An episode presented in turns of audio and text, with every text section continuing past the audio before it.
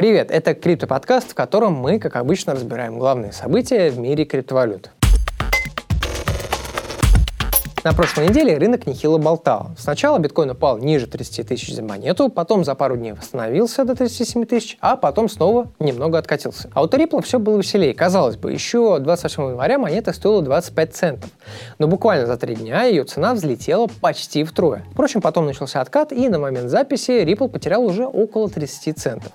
Ненадолго монета даже вернулась на третье место по капитализации на рынке, да и сейчас остается на четвертом. Напомню, что цена токена Ripple или XRP рухнула снова после того, как в конце декабря комиссия США по ценным бумагам подала компании Ripple иск по обвинению в продаже незарегистрированных ценных бумаг. Акциями чиновники считают токены XRP.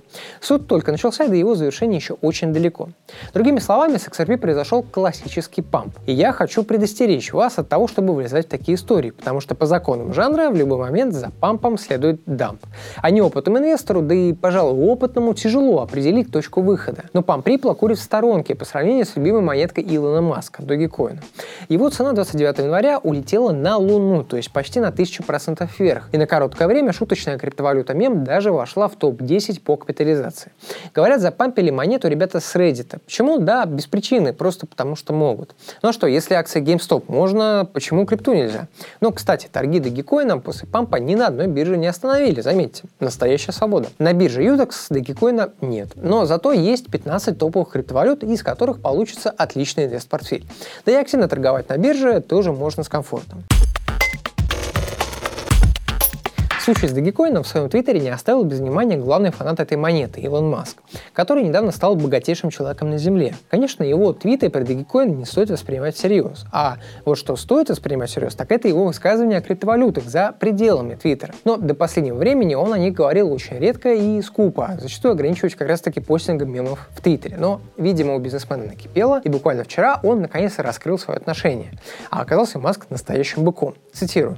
«Я сторонник биткоина, считаю считаю, что финансовый мир близок к его широкому признанию. В то же время предприниматель отметил, что о других монетах у него мнения нет. Ну, по крайней мере, серьезно. Ну и еще один миллиардер и авторитет в мире финансов, который перешел на сторону криптовалют. Это Рэй Далио. Легендарный инвестор и публицист оставался скептиком по отношению к криптовалютам вплоть до конца прошлого года. Но рынок крипты все отказывался умирать, и даже наоборот, рос быстрее прежнего. И у Далио закрались сомнения, после чего он попросил своих читателей в Твиттере пояснить, в чем же магия биткоина. Затем Далио заявил, что биткоин и другие криптовалюты все-таки могут быть альтернативой золоту, хотя и подчеркнул важность диверсификации инвестиций. Ну а несколько дней назад Далио опубликовал целую статью, посвященную инвестиционным перспективам первой криптовалюты. Статья большая, пересказывать ее содержание не буду, но оставлю ссылку на нее в описании к видео. Скажу лишь, что основной тезис статьи в том, что биткоин все-таки является инвестиционным активом, и у него есть потенциал сделать инвесторов очень богатыми и подорвать существующую денежную систему. В общем, тональность статьи такая умеренно положительная. Ну а вообще то, что биткоин начали открыто признавать верхи финансовой и бизнес-элиты, это, скорее всего, знак его дальнейшего адопшена, к которому мы все так стремимся. Главное, не прогадайте момент, а то киты скупят все монеты.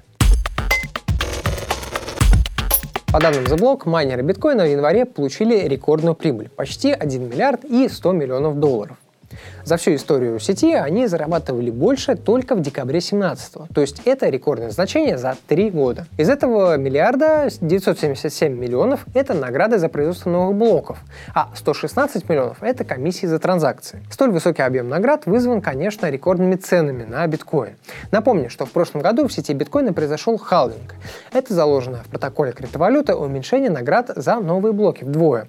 То есть награды за майнинг блоков в биткоине со временем уменьшаются.